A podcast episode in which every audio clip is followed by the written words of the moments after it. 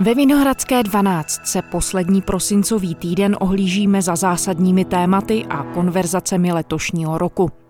Jednou ze zpráv roku 2021 je odchod dnes už bývalé kancléřky Angely Merkelové z čela německé, evropské i světové politiky. Liebe Kolleginnen und Kollegen, in weniger als drei Wochen ist Bundestagswahl. Und es ist nicht egal, wer dieses Land regiert. Po 16 letech Merkelová opustila nejvyšší vládní post, aniž by ji k tomu nutila klesající popularita či nespokojenost veřejnosti, která ji opakovaně řadí mezi nejdůvěryhodnější politiky. S Bárou Procházkovou, politoložkou, která se dlouhodobě zabývá Německem, jsme o úspěších i neúspěších Angely Merkelové mluvili ještě v září, než jsme znali výsledky voleb do spolkového sněmu.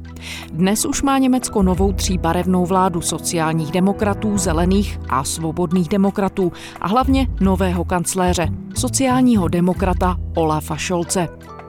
V jaké formě mu jeho předchůdkyně zemi předala? A jak Angela Merkelová Německo změnila? Je středa 29. prosince. Tady je Lenka Kabrhelová a Vinohradská 12. Spravodajský podcast Českého rozhlasu.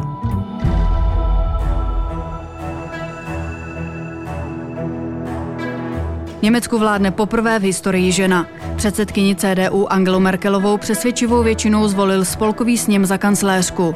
Jde o první ženu a navíc první východní Němku v této funkci. Spravodaj Českého rozhlasu v Německu David Šťáhlavský informoval. Mit Ja haben gestimmt 397. Ano, hlasovalo 397 poslanců, oznamuje předseda Bundestagu. Podle ústavy pak nová kancléřka potvrdila, že volbu přijímá. Herr Präsident, ich nehme die Wahl an. Bára Procházková, politoložka, která se dlouhodobě věnuje Německu a editorka magazínu Eduzín. Ahoj Báro. Ahoj. Báro, Německo se blíží k nedělním volbám.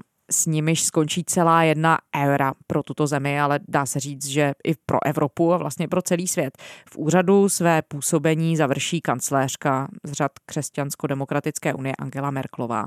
Jak velký zlom to pro Německo bude znamenat? No já myslím, že všechno vlastně říká věta, bude to Německo bez Angely Merkelové. no, spíš je to možná asi úsměvné, ale pojďme si to trošku jako představit, protože dnes jsou téměř plnoletí Němci, kteří za celý svůj život zažili jen Německo s Angelou Merkelovou. A nebo když to třeba použijeme jako jiný obraz, tak když někdo třeba v 18 volil poprvé, tak dnes je mu 34 let a vlastně za celou tu svoji zatím dosavadní volební čas, tak zase zažil jenom Angelu Merkelovou. To jsou čísla, kde si uvědomíme, jak je to dlouhá doba v tom našem životě. Německá kancléřka Angela Merklová nebude na prosincovém sjezdu strany CDU znovu kandidovat na post předsedkyně. Oznámila to dnes v Berlíně. Odejít po 18 letech z vedení strany se prý rozhodla už letos v létě. Úřad kancléřky chce ale vykonávat do konce volebního období, tedy do roku 2021. Na druhou stranu 16 let byl ve funkci i Helmut Kohl, a také si, když odcházel, tak si mnozí bez něj Německo vůbec nedokázali představit. A i když samozřejmě jeho odkaz je veliký a vzpomínáme na něj dodnes v souvislosti s tím, že máme jedno sjednocené Německo, tak samozřejmě Německo bez něj existuje dál. Takže myslím, že podobné to bude i s Angelou Merkelovou. No ono zajímavé na tom je, že Kancléřka Merklová po těch čtyřech mandátech a 16 letech v čele Německa odchází ve chvíli, kdy se ale těší mimořádné popularitě což občas bylo v rozporu s těmi jejími předchůdci. Ty si, Báro, strávila v Německu řadu let a jako novinářka si se věnovala působení Angely Merklové. Dá se říct, čím konkrétně si důvěru tolika Němců získala? Určitě ano, prostě tím, jaká je, ona je stabilní, je to taková klidná síla, je to vyrovnaná žena, nemá žádné skandály, umí hasit problémy, umí řešit krize, je pragmatická, trpělivá. V podstatě, kdybychom to měli schrnout, tak ona má trochu jiný styl politiky, než mají jiní mužští kolegové, ať už je to z její politické strany, z opozice nebo i v jiných zemích Takže to jí hodně odlišuje a myslím, že celkově Němci, když se s nimi bavíme, tak to, co je nejdůležitější, tak říkají, že ona je důvěryhodná. A na tom je právě zajímavé, že to říkají i ti, kteří ji nevolí, což si myslím, že je vlastně klíčové. A tito lidé, když se jich dnes zeptáte, koho tedy budou volit dál, teď mezi těmi kandidáty, mezi kým se budou rozhodovat, tak oni říkají, no nikdo z nich není pro mě tak důvěryhodný, jako byla Angela Merkelová. A i když já jsem jí nevolila, tak mi bude chybět, což je tedy citát, který já si ráda půjčuji, protože tam si myslím, že to ukazuje, proč Němci a nejen její voliči Angelu Merkelovou měli rádi a možná jim právě bude chybět. A možná bych ještě zmínila, co ta obliba konkrétně znamená. Ona se těšila důvěře přes 40%, přes 45%. Dlouhodobě, když to srovnáme s tím, co známe u nás v České republice, tak o tom by se českým politikům mohlo jen zdát. A ona to měla. A je pravda, že teď v tom posledním roce a půl ještě ta důvěra opravdu stoupá. A je to tím, že máme tady tu celou pandemii a Němci plus minus většina jí věří, že to prostě zvládla dobře.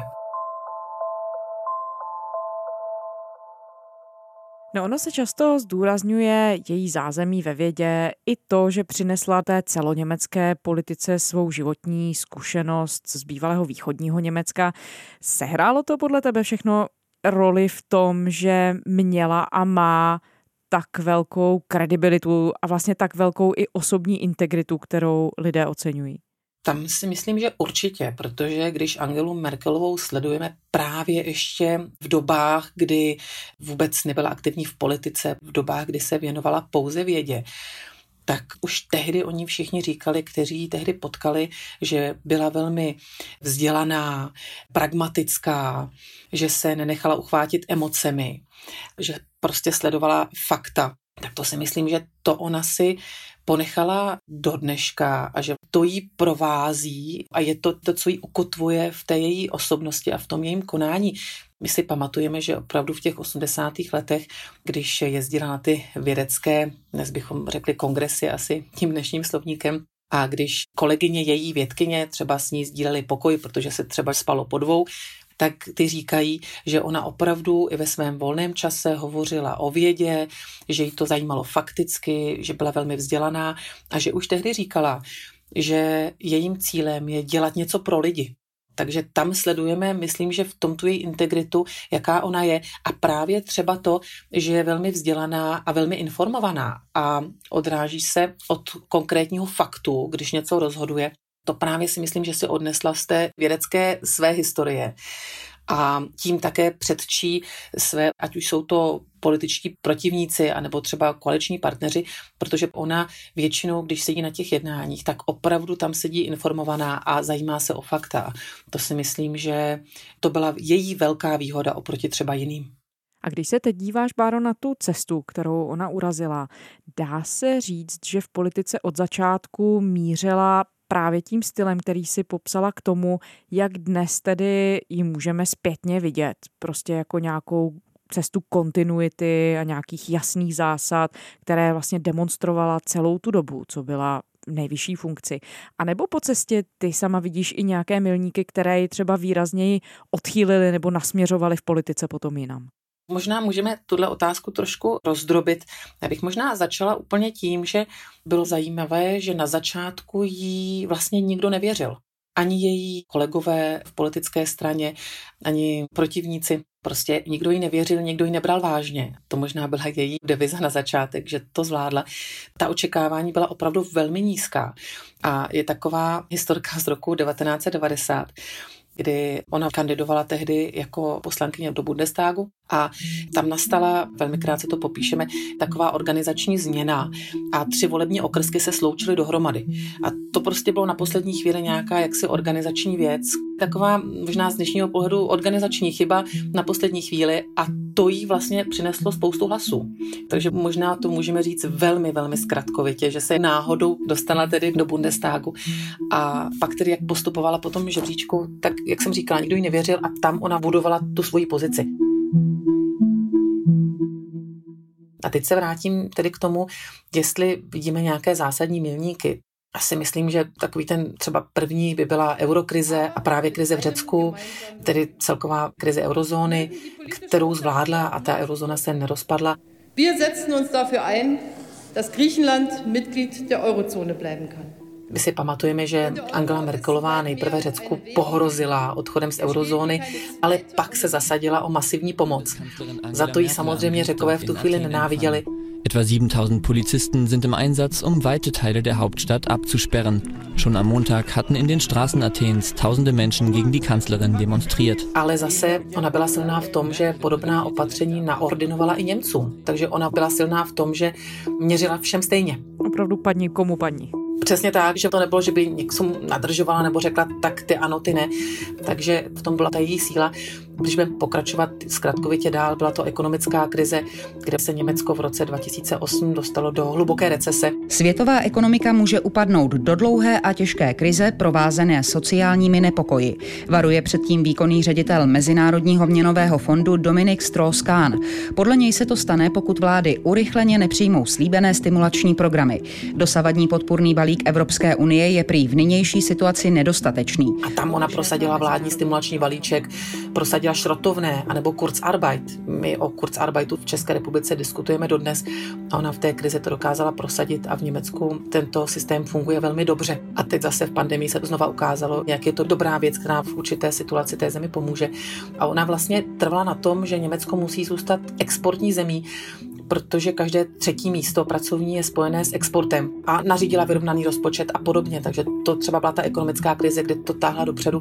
Pak samozřejmě migrační krize v roce 2015, krize na Ukrajině. Tam možná bych řekla, že to byla taková jedna krize, která zůstala tak trošku nevyřešená, protože tam ta situace je trošku zmražená.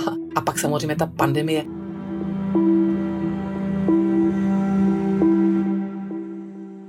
Na otázku, jestli se někde otočila, tak tam by byl příklad jaderné energie. My si pamatujeme na havárii ve Fukushimě, to bylo 2011, jestli se úplně nepletu. A tam ona a její celá strana CDU prosazovala jadernou energii.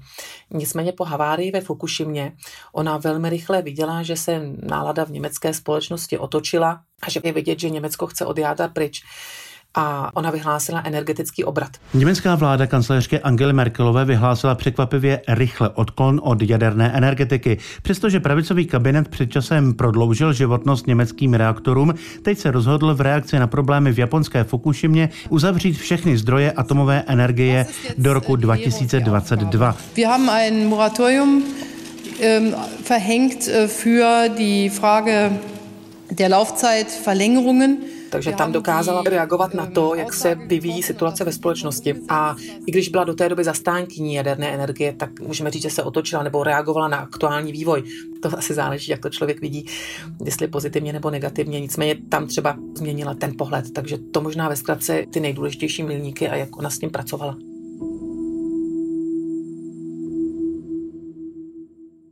Já se možná na moment ještě vrátím k tomu rodině profesnímu zázemí. Ty jsi jako jediná z českých novinářů měla možnost komunikovat i s manželem Angely Merkelové, také vědcem, profesorem teoretické chemie Joachimem Zauerem. Prozradila ti, Báro, ta interakce víc o tom, jaké zázemí kancléřka měla. A také, protože oba strávili část svých studií v Československu, jak tu dobu reflektovali a jak důležitá pro ně byla. Pan profesor Zauer na mě působil velmi přátelsky, věcně a bylo vidět, že i pro něj ta doba strávená na stážích v Československu, připomenu, že to byl rok 1982, takže pro oba byla velmi důležitá a že z toho čerpají dodnes. Ať už to jsou celoživotní přátelství s těmi profesory, nebo ta důležitost osobních kontaktů. Byla pracovitá od začátku, soustředěná netěkala od věci k věci což je důležitý pro to badatelství. Profesor Rudolf Zahradník vzpomíná v Praze na svou studentku Angelu Merkelovou, která byla u něj v 80. letech na vědecké stáži. Ona byla jedna z nás, kamarádka. Ano. Mluví manželka profesora Zahradníka Milena. Tak mají Angelu Merkelovou v paměti. Takže teď, když se sejdeme, no tak všichni si tykáme například. Jo. A co si budeme povídat, byla to i doba, kdy oni dva se osobně zblížili. A nevím, jestli to byly ty jejich výlety, kdy podnikali takové jednodenní výlety právě po Československu. Ale myslím si, jako, že bylo vidět, že to je pro ně důležité. A třeba zrovna i to, že se mnou pan Zaver komunikoval, protože on zásadně s novináři nemluví, ať jsou to čeští nebo jakýkoliv jiní němečtí novináři, ale já jsem s ním právě začala mluvit o této době a byl velmi otevřený a přátelský, takže myslím si, že to i ukazuje, že oba dva z té doby velmi čerpají a jak pro ně byla důležitá.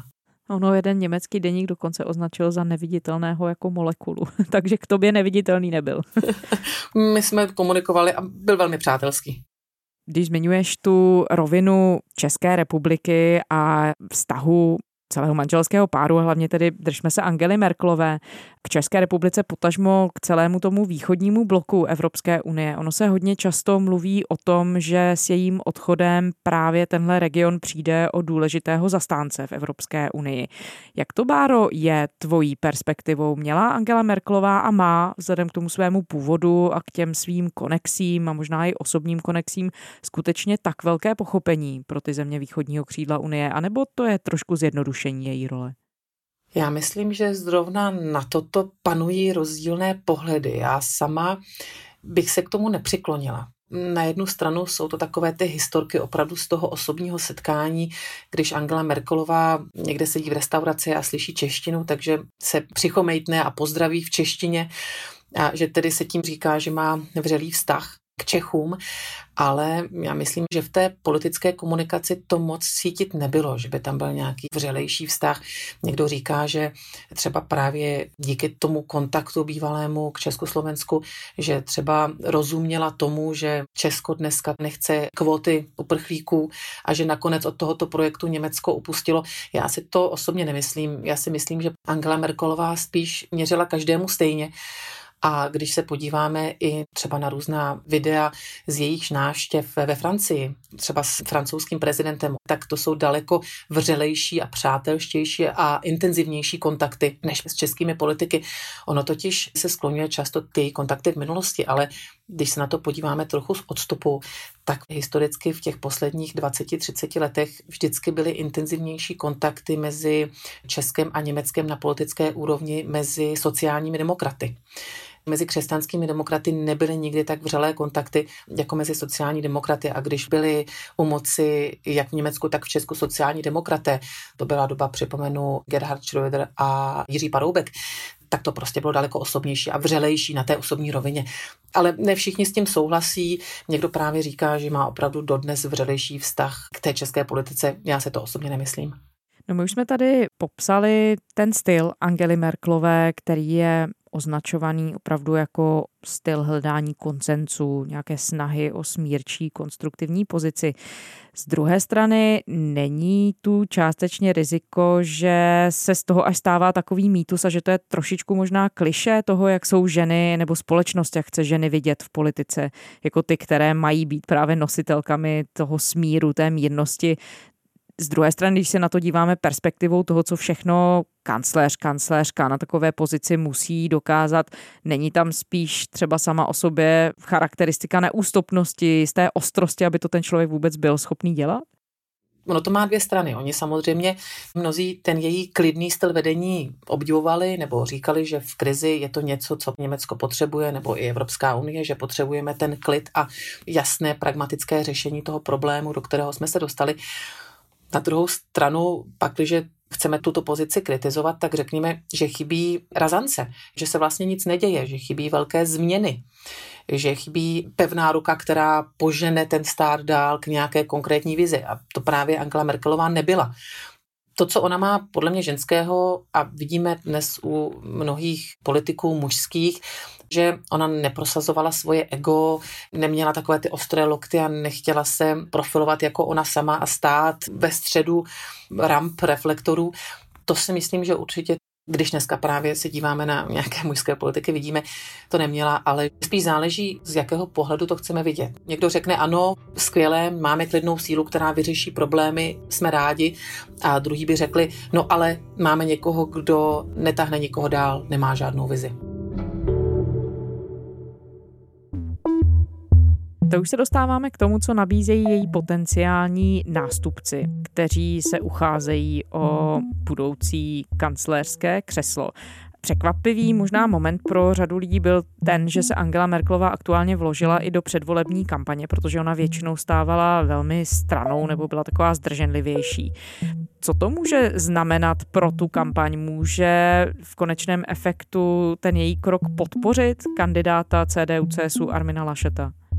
Já si osobně myslím, že moc ne, že opravdu lidé nevidějí v Arminu Lašetovi pokračovatele Angely Merkelové, ani ne tolik politicky, ale spíš právě jako osobnostně. Ta image, kterou má Angela Merkelová, Armin Laschet nenese dál. Takže tam to podle mě moc změnit nemůže. Armin Laschet als Bundeskanzler. Denn seine Regierung wird für Stabilität, Verlässlichkeit, Maß und Mitte stehen. Und das ist genau das, was Deutschland braucht. Herzlichen Dank. Ono také je otázka, což vlastně na to neznáme odpověď, kolik Němců už odvolilo, protože v Německu velmi úspěšně funguje korespondenční volba už od 50. let. Jenom připomenu, že v posledních volbách volilo 27% Němců korespondenčně a letos se očekává, že to bude až 50%. To znamená, že spousta Němců třeba už odvolila. A tím, že se Angela Merkelová angažuje v té předvolební kampani až takhle na poslední chvíli, tak je možné, že spousta hlasů už je odevzdáno a že to nic nezmění, ale neznáme čísla. Možná, že odevzdají lístek třeba zrovna dnes, anebo že půjdou volit osobně o víkendu, takže to samozřejmě nevíme. A je možné, že jako takový pokračovatel Angely Merklové by nakonec mohl být tedy německou veřejností, německými voliči víc viděn sociální demokrat Olaf Scholz, který podle těch posledních průzkumů zdá se, že byl mnohem více vepředu než Lašet. Přesně tak, teď vede v těch průzkumech a když se podíváme na tu osobnost, tak on se sám stylizuje do toho pokračovatele osobnostního Angely Merkelové. Nicméně on teď je v koaliční vládě, takže kdyby byl kancléř on, tak by to bylo trochu pokračování té koaliční vlády. Když to chceme vidět takto, myslím, že tam nějaká změna velká by se asi očekávat nedala. Báro, možná závěrem jedna věc. My jsme tu zmínili, o co všechno Německo, Evropa a tak dále přijdou s odchodem kancléřky Merklové, jaký styl ona vtiskla politice a je s otazníkem, jestli v tom stylu bude někdo schopný pokračovat. Když se na to podíváme možná z nějaké konstruktivnější stránky, pro co všechno nového ten její odchod z vrcholné politiky může v Německu otevřít prostor? Myslím, že to je ta razance a ty vize, které zatím chyběly Angele Merkelové.